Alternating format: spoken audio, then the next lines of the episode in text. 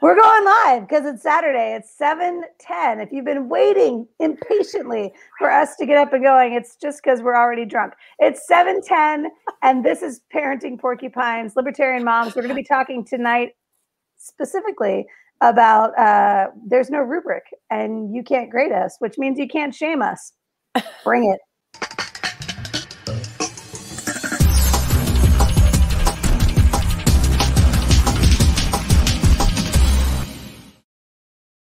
All right, I was only kidding. Um, Jessica and Melissa are not already drunk.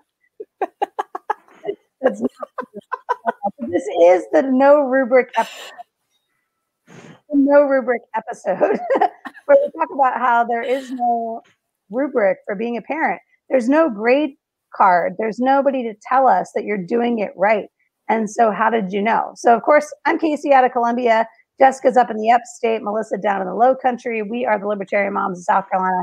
And we're talking tonight about wanting to be good parents. But how do you know? How do you know that you're being a good parent? Jessica, bump in here. What do you think? How do you how do you know? I think I I measure I measure my success as a mom on how adjusted my kids are, if they're well adjusted, um, if they're respectful and kind. And I think if my kids are those three things, I think I've done okay. Um, yeah. If your kids are respectful and kind and well adjusted. And well adjusted. Okay, I'll give you that. These are these are good measurements. What about you, Melissa? How do you measure your effectiveness as a mom? Um, my job is to raise a functioning member of society. So when they come back to me from other adults and I get, oh, your kids are, you know, a, nice to be around. They're helpful. They're, you know, they're kind. Good. If they're teachers and their grandparents and the other adults they interact with give me good feedback, I'm like, okay, good. I'm doing something right. We're mm. on the right path. They're not little jerks out in public. All right, all right. So, so, so they actually do know how to act, even if they don't do it at home. So now, while building our rubric, we have helpful, kind, well-functioning adults. Okay, yes. I'm with you. That's um, the goal. So I think the reason this uh, hits home with me is I have um, experience with parents who want their kids to be happy, and if their kids aren't happy, that is the judge, right? And so at that point, it's this desperation to make said mm-hmm. children happy. Um, and I admit choice, to, though. Yeah, right. Yeah, like a lot of the time, it's, it's a mindset. It's not a it's not an emotion. Like I'm happy all the time.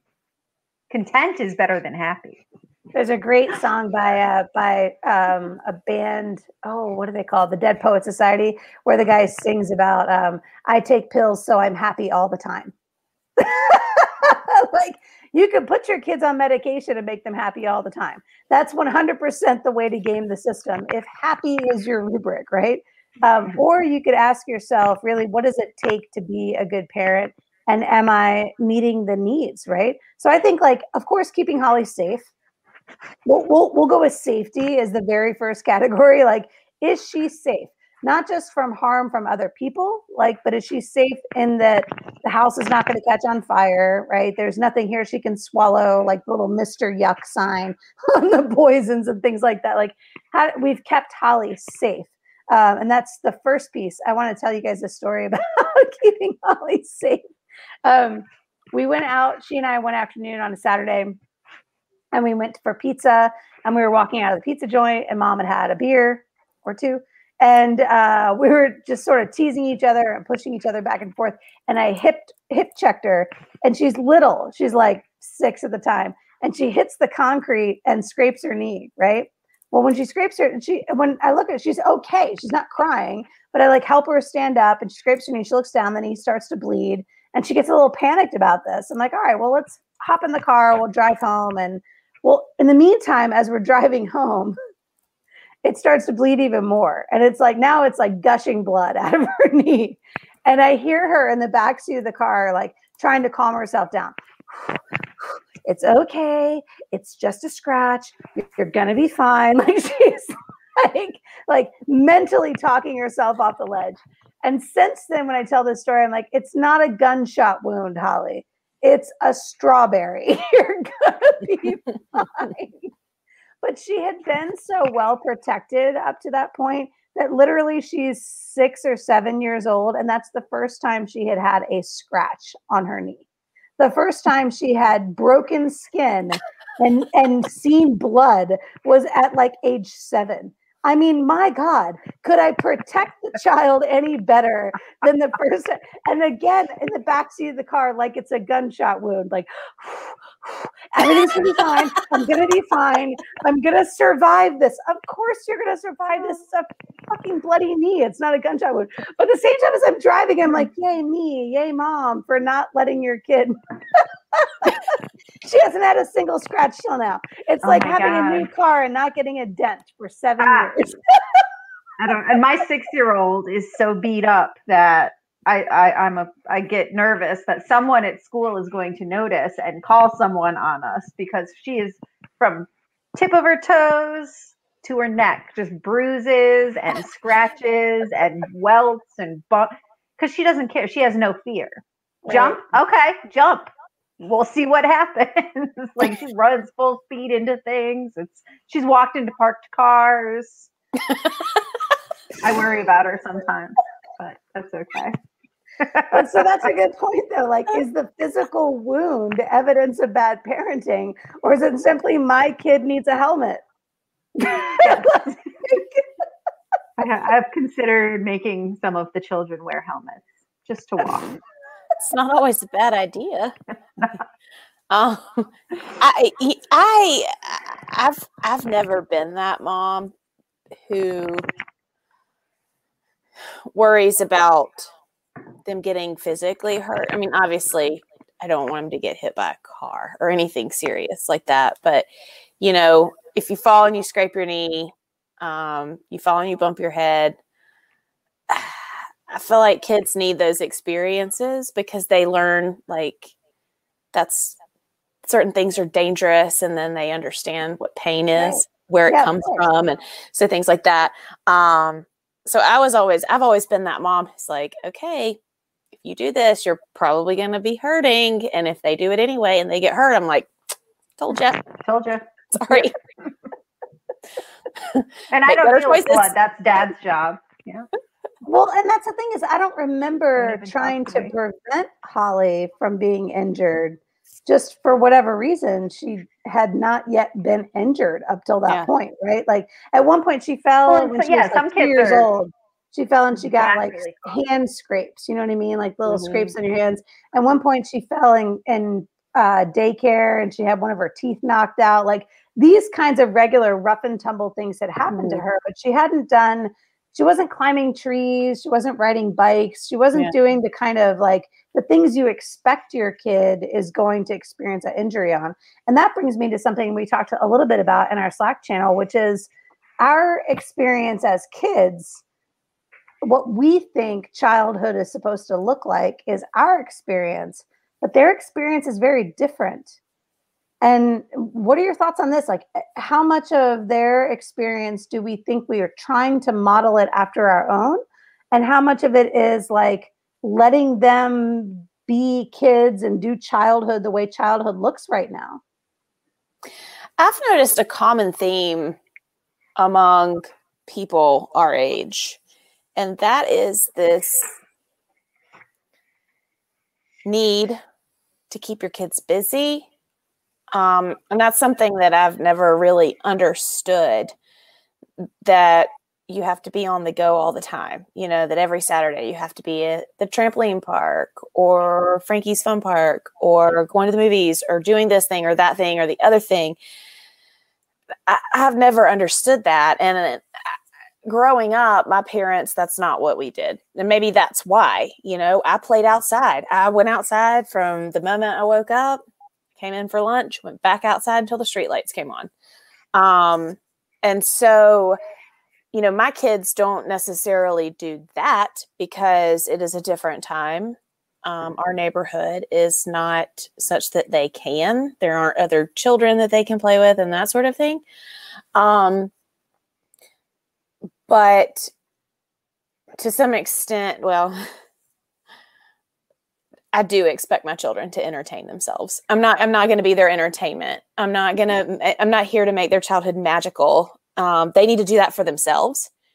And so I think in that way I am very much the same kind of parent that my parents were. It's like go outside and play with a stick. Go. go throw rocks. I don't care. I think you made two really good points, though, Jessica. The first one is that your kids are expected to create their own experience, right? And yeah. not just expected, because we talked about this last week. They're empowered to do that, right? They're empowered to have the the freedom, the liberty to create their own experience, which is amazing. And then the second piece of that is, I'm not here to be your tour guide. I'm mm. not your your ship's guide here that's going to entertain you all the time. It's not yeah. my job necessarily to make sure that your childhood is magical and wonderful. I'm not, Disney doesn't pay me. So, so to that extent, Melissa, you've got three kids. Do they help each other build their own experience or are it depends is, on their moods. sometimes they're screaming, sometimes they're getting along lovely. But yeah, on a daily basis, they're left up to figure it out, do something. Just don't hurt each other. That's my yeah. stop screaming, stop hurting each other. In but, which case, like, you, oh, go ahead. Go ahead. Oh no, I was going to move on to something else. But if you have a question about that, well, I was just going to say, in which case, do you see yourself more as a facilitator, somebody who, hmm. like I said, does that? Here's the basics. I keep you safe. I keep you fed. I keep you clothed. I make sure you do what you have to do, like go to school, right? Yeah. Um, and beyond that, your oh, I'm not the referee. Is up to you. Yeah, you can if if they're fighting or something. I, you know, I have some kids that are like, "Oh, mom, she did this, he did that." Like, hmm. I no.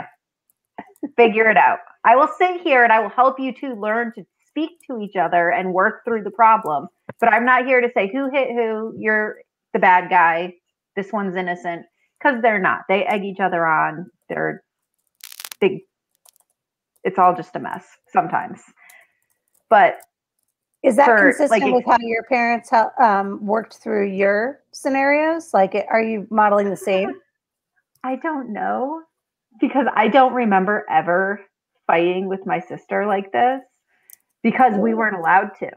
It we it wasn't it wouldn't even cross my mind to smack my sister or to scream at my sister because it wasn't allowed. How my parents got us to realize we're not allowed to do this, I don't know. It was magic. I don't understand, but I was not allowed to fight with my sister. Oh God, my brother and I used to beat the shit out of each yeah, other. Yeah, no. Oh my God, no, no. We would. I, I no. That's unacceptable, and I don't know why we wouldn't, but no, we were not allowed to fight. No, no, no. I don't we, remember. we had heated discussions, but there was no yelling. There was no physical pushing. No, no. Oh, we yeah, would fight. My sisters and I would fight, and we would fight to the point that um, when my mom told us to stop fighting, it would become whisper fighting. Like, I told you. I mean, like, like it would be like like fighting under the radar, so mom couldn't yeah. figure out that's what was happening. Um, and then we had another friend who, when he and his brother used to fight, their punishment by their dad was that they had to hug each other on the sidewalk in front of oncoming traffic. So every time a car would come by, their dad would be like, "Boys, a car's coming. Better get those arms around each other." And they had to like hug each other as the car so went. So public by. embarrassment. I love. Yes, it. exactly, exactly.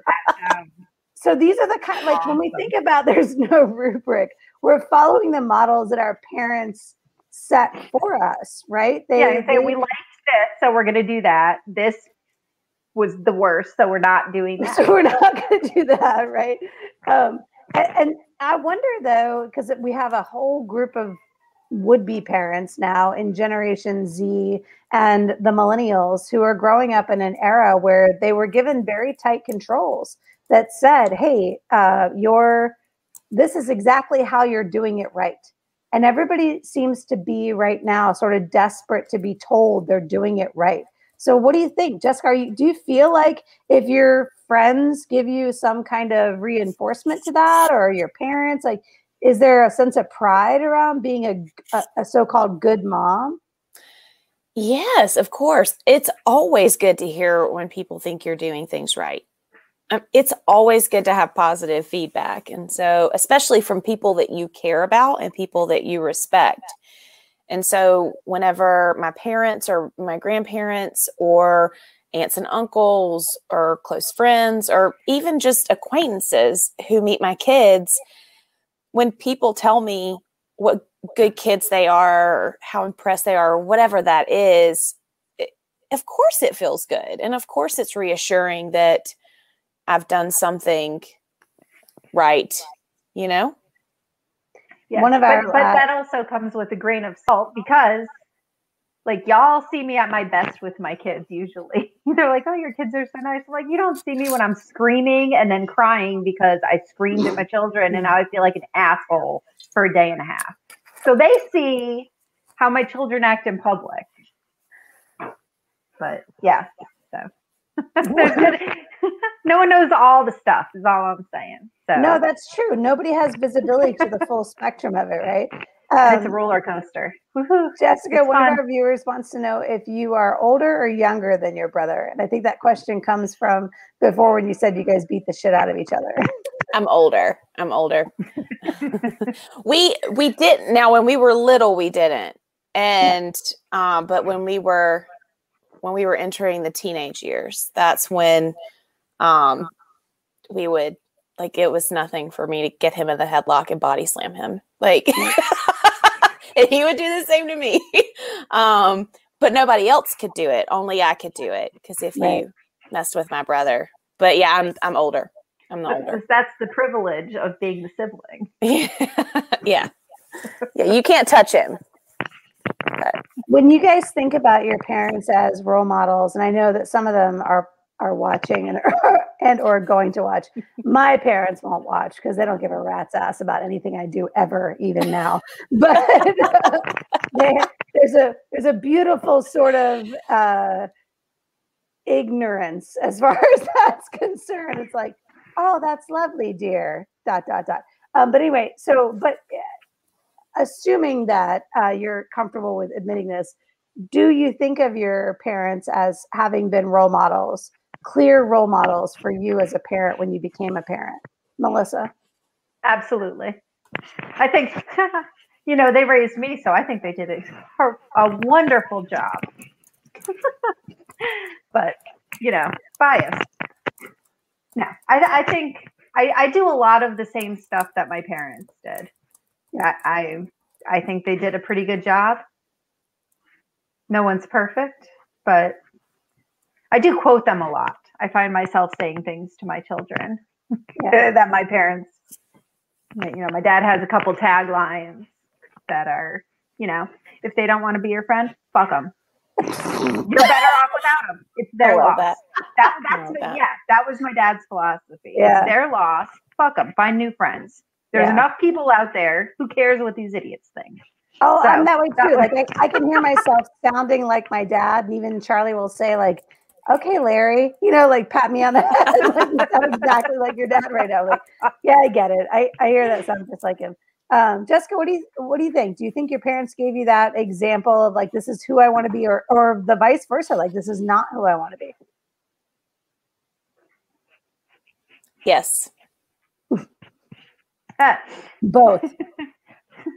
a little bit of both. A little bit of both. Um, my my mom and dad divorced when I was fourteen and I lived with my dad. And so um one of the things that that I value about the way that he raised me um, from that point forward, because he was doing it, you know, by himself. I say by himself.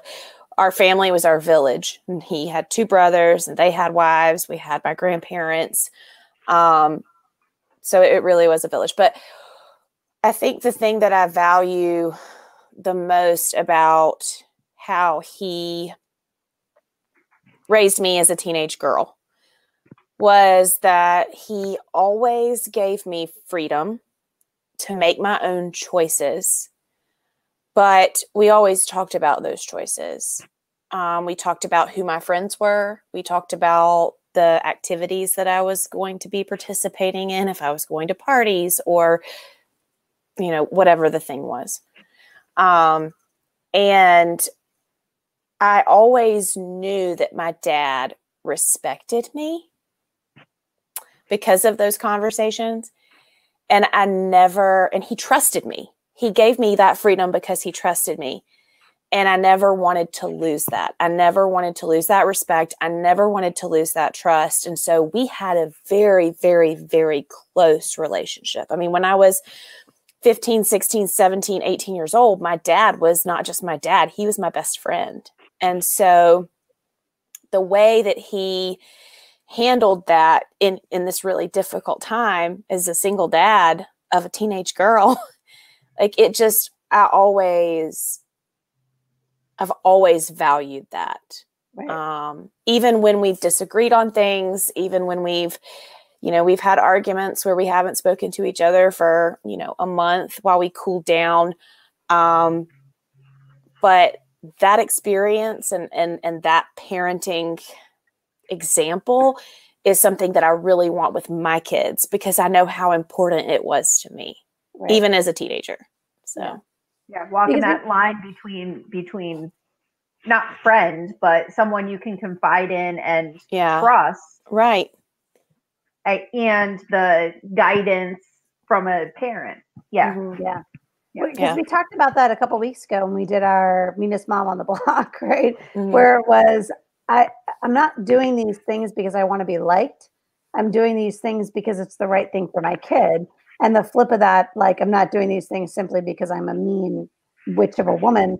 I'm doing these things because it's important that my that there are boundaries set between us and these other children in our neighborhood right so when i think about that the the vision for the kind of parent i want to be it was less about me like that vision was less about what kind of mom do i want to be and it was more about what do i want holly to mm-hmm. get out of me how yes. can she what get, kind of adult am I raising? Yeah, the very best experience for Holly. What kind of adult do I have to be in her life to give her the very best experience?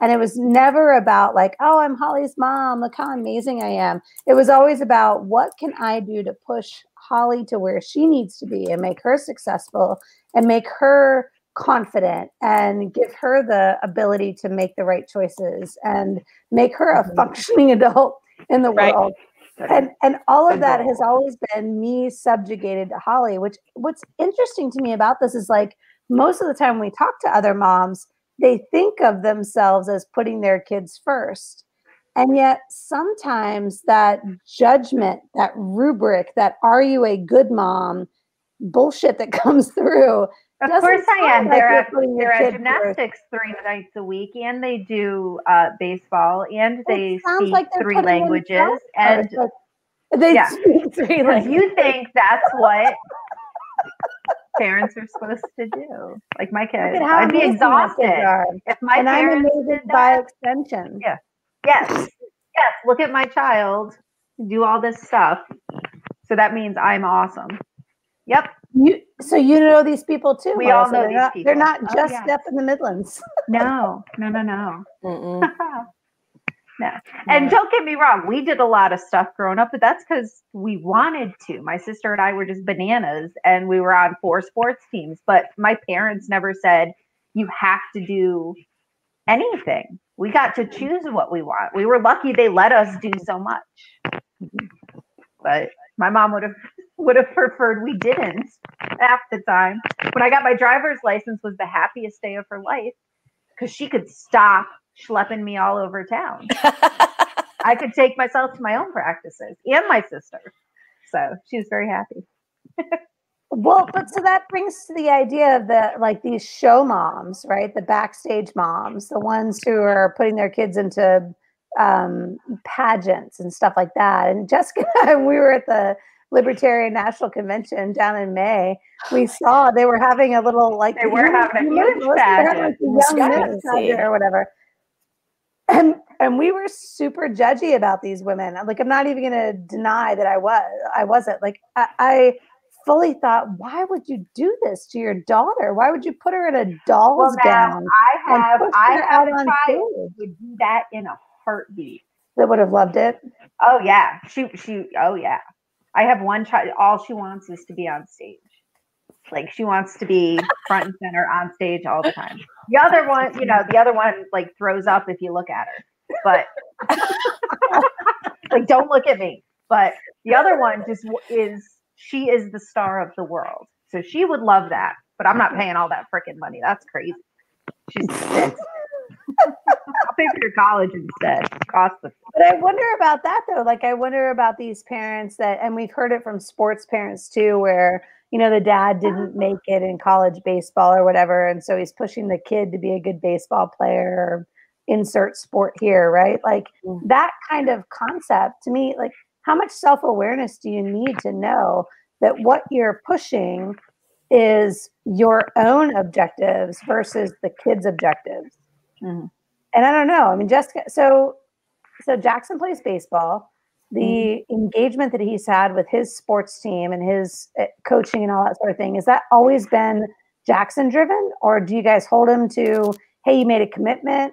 Or is it like, we believe he's talented and we're going to push him until, you know, he loses his mind? Um, a little bit of all of it. So Jackson started Jackson started playing baseball when he was seven, I think. Um, but he was really good and he enjoyed it. And it wasn't that we we took the position that you have to be the best, you have to be the best. It was we want you to be as good as you want to be. And so if you want to hit the ball better, we will get you a batting coach. If you want to be competitive, we will find you a, a tournament ball team. Um, and so it, it was really, it was, it, it was driven by him. It was all driven by him. But as long as he was willing to make the commitment and make the investment, show up to practice, do his best, we were going to give him all the resources he needed to be as good as he wanted to be. Yeah, we'll make know, that commitment with you. Yep. Right. And he didn't now he didn't start playing competitively at that young age. He didn't start playing competitively until he was nine or ten, but he loved it. Like he lived for it. And then actually what what made him not want to really play anymore, his batting coach passed away unexpectedly. And so it just really had a he had a hard time. And then he was playing on a tournament team and there were some parents at the ball field. He was catching. He played catcher. He played pretty much every position on the field, but his primary position was catcher. And they were like heckling him. He was he was 11. He was just like just turned 11. You want And to watch were- me get arrested? They were like, I mean, they were going at it. And of course, he he like he wasn't going to turn around and say anything because he was like, they're adults and I'm a kid. I have to be respectful. Right. No, But after don't. that, he was like, Mom, I'm gonna he was like, Mom, I'm gonna finish and then I'm done. I don't want to play anymore. I need a break. And we were like, okay. And that's that. So yeah, a little bit of all three, I guess. See, I'm still waiting for my kids to find something they like that much. they yeah have me to do something. I I don't care what they do, but you have to have preferably a physical outlet, a Yeah. sport. Pick any sport. I don't care. They do Yeah, troop meetings. I was just camping for three days with the American Heritage Girls troop. My son decided he didn't like his troop meetings anymore. He did it for two years. So I told him, You have to talk to your troop leader and quit. I'm not doing it Mhm. but so we let him quit but his he plays soccer so he's got something Yeah. I Well, you guys know I made college swim. I mean, I, until she can find another sport that she's interested in, like swimming is a thing. And um, I'm getting a lot of pushback from a lot of different directions on it because she's very unhappy about it. Um, but I, I noticed that the unhappiness with swim is the same unhappiness that she has when I push down on her about schoolwork. So it's like it's just no, it's 12 year old don't wanna do. unhappiness. That's all Yeah, it is. like it's just it's just preteen. it's preteen I don't want to do what I want. So uh, let's talk about this as we get to the end of the episode about the the LP about being a libertarian. So did being an LP member and being surrounded by other LP members did that influence your parenting style? And I'm going to say this from my perspective. I I thought what I was doing was um, maybe a little weird because it wasn't like what my friends and neighbors were doing. But then once I got into the LP and like met you guys, I was like, that it's not true. Like I, it, when we have this, when we have this common understanding of liberty and a common understanding of autonomy and a recognition of other individuals' rights to make choices for themselves, and when we extend that to our children, that feels like a natural thing for me, for you guys. Like, and so I feel better supported. Like, even in our conversation about the meanest mom in the neighborhood, where I was like, my God, I might be fucking this all up because I don't have any rules. If you haven't seen that, you guys, people who are watching right now, you need to go back Casey's a marshmallow. the meanest mom in the neighborhood because I am apparently a total marshmallow. Um, but yeah, like, but I think once we started talking about like what is our philosophy, how do we come at this? It wasn't the Libertarian Party necessarily. It was meeting other like-minded individuals who are raising their children in the same way. So Jessica, you're nodding. Did you feel the same way when you came to the LP? Not immediately because my involvement started at the local level. So my my involvement started at the county level, and at the county level, um, there aren't many parents with kids. Um, like there there are there's one couple that have a baby and they have a daughter who's Jackson's age. There's another guy who's got a few um, kids at different ages, but we didn't really see each other beyond the meetings and things like that. And so I think it wasn't really until we went to convention and the three of us were able to spend some time together. And Casey and I spent a lot of time together because we rode in the car and we were roommates for the weekend. But, um, you know, I think that was the point when I realized that there are like-minded people. There are people out there who who are teaching their children similar values and similar perspectives and you know not just giving them what they want or you know they're they're teaching them and they're talking to them and they're holding them accountable and all of these discussions that we've already had you know there are other people like me. Because i do i get a lot of criticism. I get a lot because again if you haven't watched it go watch the meanest mom because guys i'm the meanest mom. It's it's already been established. Um, but I, I do i get a lot of criticism uh, because people think i'm too hard on my kids. And sometimes i may be but you know i think it's i just i think these things are important. And knowing other people who think these things are important even if they teach their kids these things in a different way they're still important and so knowing that there are other people who think those same things are important it's it's Well, nice Raising raising two boys versus raising a single girl, very different dynamics. Having both Very boys and different girls, dynamics. Yeah. Yeah. very different dynamics. yeah so it, boys need a stronger hand sometimes because they're all crazy. Well, i'm very So strong as a matter of fact, in our um, in our state party meeting today, uh, our state chair Sean and I were talking about. Um, Sean is Alex's husband, y'all. so I don't know Sean if they know said, that. Sean said, I've, "I've learned that if you want something done, you ask a woman to do it." That's And what he said. like- that's that's what he said to me to get me to agree to chair the membership committee. That's the conversation that started this. Was me being like, "How did you get Jessica to get on a committee?" And he was like, "Well, I've learned that if you want something done, you ask Where a woman to do it." it And I said, I said, let me tell you something, Sean. There is a history of men choosing their club over their family. And the reason they did that was because they wanted to abdicate the responsibilities. They didn't want to be in the dirty, in the muck.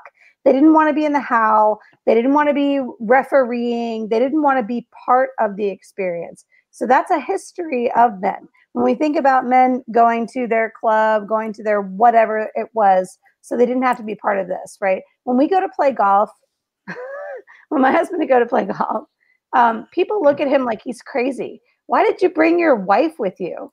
Because I love my wife. We have fun at, together. because he's a good man. That's exactly right. These other men are saying, like, we're here to escape our family. The whole purpose of being on the golf course is so that our family doesn't know that we're, you know, we're we're indisposed for four hours. And um, I think there's a history of that where we watch men sort of step out and away. And the LP, the, our party, the Libertarian Party, has um, been that place where some men have come to uh, be part of it, right? To be part of something, but to not have to do the work of what's happening at home. And when we hold them to this work, like, hey, here's there's work to be done in the party. When we look at it, the people who are actually doing the work in the party are the women. And it's because we're ex- we expect it. Like we know there's work to be done. We're gonna have to step up and do it, right? And so it was interesting to me for our state chair to be like, yeah, I'm not surprised that the women are doing this. I'm like, I'm surprised that you haven't said to the men, get your shit together. This is how the work is done. And you need to do the work. Like, I, I what I want to hear now at this next stage is, and I think, and this is to pull it back to our parenting conversation, like, we're seeing a new generation of dads that want to be more fully engaged that want to mm-hmm. be part of this uh, parental uh, participation, right? Like they want to be actively involved. They want their kids to know who they are. They want to have that role in the family. And so this concept now of like, are you a good mom? It it starts to sort of pull back into the like, as a family unit, how do you function? And that's the question I really wish we were talking about. I don't want to hear, are you a good mom? Because that's I mm. mean, everybody's got their own judgment, their own rubric, their own bullshit and baggage that goes with that. What I want to hear is at, is your family unit functioning in a way that is turning out individuals who will be contributors to society? or is your family unit so broken and dis- and and dysfunctional that maybe you could use an intervention, right? I got to say, I got to brag on my husband for a minute. My grandmother thinks my husband is like the best person on the face of the earth. he cha- when we had kids in diapers, he did diaper change. He does bedtime. He cooks dinner. Like my great blew my grandmother's mind because mm-hmm. her generation, she went to work all day, got home, and my grandfather would look at her and say, "What's for dinner?" She's, I don't know. I just walked in the door. You've been home all day. What's for dinner? Yeah. But he, you know, he wouldn't know how to feed himself if he was dying of starvation. Yeah. So she she thinks my husband's pretty cool. Oh, my he's pretty, he's pretty. He's yeah. okay. my mother said the same thing about the partnership that Charlie and I have. She's like, I was blown away. I came to your house and Charlie cooked and you cleaned up. And then the next night you cooked and Charlie cleaned up. And I thought, isn't that we interesting? because my whole life I have cooked and cleaned up. And I'm like, yeah, that's not how partnership works. Like, yeah. Somebody sold you a bill of goods. yeah. Well, you know, I travel. I mean, I travel for work um, a good bit. Um, and a few years ago, I actually had to go to India and I was there for two weeks. India, not Indiana, India. Um, like halfway across the world. um, I got to go to Tennessee for a week. Yay. before I left, when I was getting ready, um, one of the members of my husband's family asked me, "Who's going to take care of the kids?" Right? Yeah. Oh yeah. Yep. yep. Their father. That whole you know, other parental unit that that is in my home. Uh, you know, that and adult but, but of course, I mean, but of course, my husband's like, of course I'm gonna do it. Like she has to go for her job. I mean, this is because he has to travel too sometimes. But um, and then I've you know I've I I, I get a I get a lot of um I get a lot of that. Like who's gonna Yeah, they do. that? said stay at home dad's rule. My dad my husband would my husband would be yeah, there's days he's not so keen on the idea. But he would be a stay at home dad in a minute, but he Yeah. makes yeah, not, it's not mercy. significantly more than me anymore, but Look, that question comes makes from my most of the money. daughter who read, she saw it on Reddit. And it, apparently, the Reddit question was if your wife made $12 million a year, would you stay at home? And the idea was, why would she you not? asked me that. She goes, if you made $12 million a year, would dad stay at home? I was like, are you kidding? If I made 200 grand a year, your dad would stay. Yes. All you need to If do I is could cover the spread. Our household Yeah. expenses. Your dad would stay home. I was like, Yeah, my husband my husband too. yeah like he's not he's not in a career that is his passion he's in a Mhm. career that is his job right and he does it and he likes it and he's happy with it but it's not the same as being in your my passion. driving force for Yeah. living. Yeah. So if he didn't have to work, of course he wouldn't work. Of course he would do something that he's more passionate about. He would care for Holly. He would care for our home and our family. He would love to. I think he would love to do that. Um, we just that's just not our financial reality, right? So when we get back to this concept, this idea of this rubric, and are you a good mom? Are you a good dad? There's a lot of judgment that comes out of that, right? Where we look at other people and we say, who's doing it right and who's doing it wrong.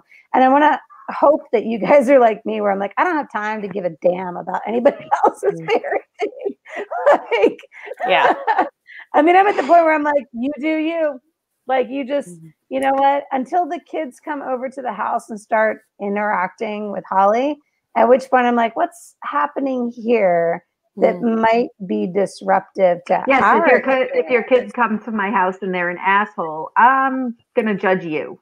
Especially the younger the kid, the more judgment is on the parents because it's a little kid. Yeah. Like if your kid's an asshole, this this reflects on you because Yeah. And what do you do about it? I mean, do you I know. say something to the I don't know. parent? Do you just No. not invite the kid over again? Like, how Eh. passive aggressive or I don't know. Aggressive do we need to be about this? I, I, I don't know. Yeah, I don't know. We've, we've been lucky. We, yeah, I we have, really I have haven't- no answer for that. we haven't experienced that too much. We really haven't. I mean, it's been that the kids that um, are undesirable, I should say, she Holly weeds them out.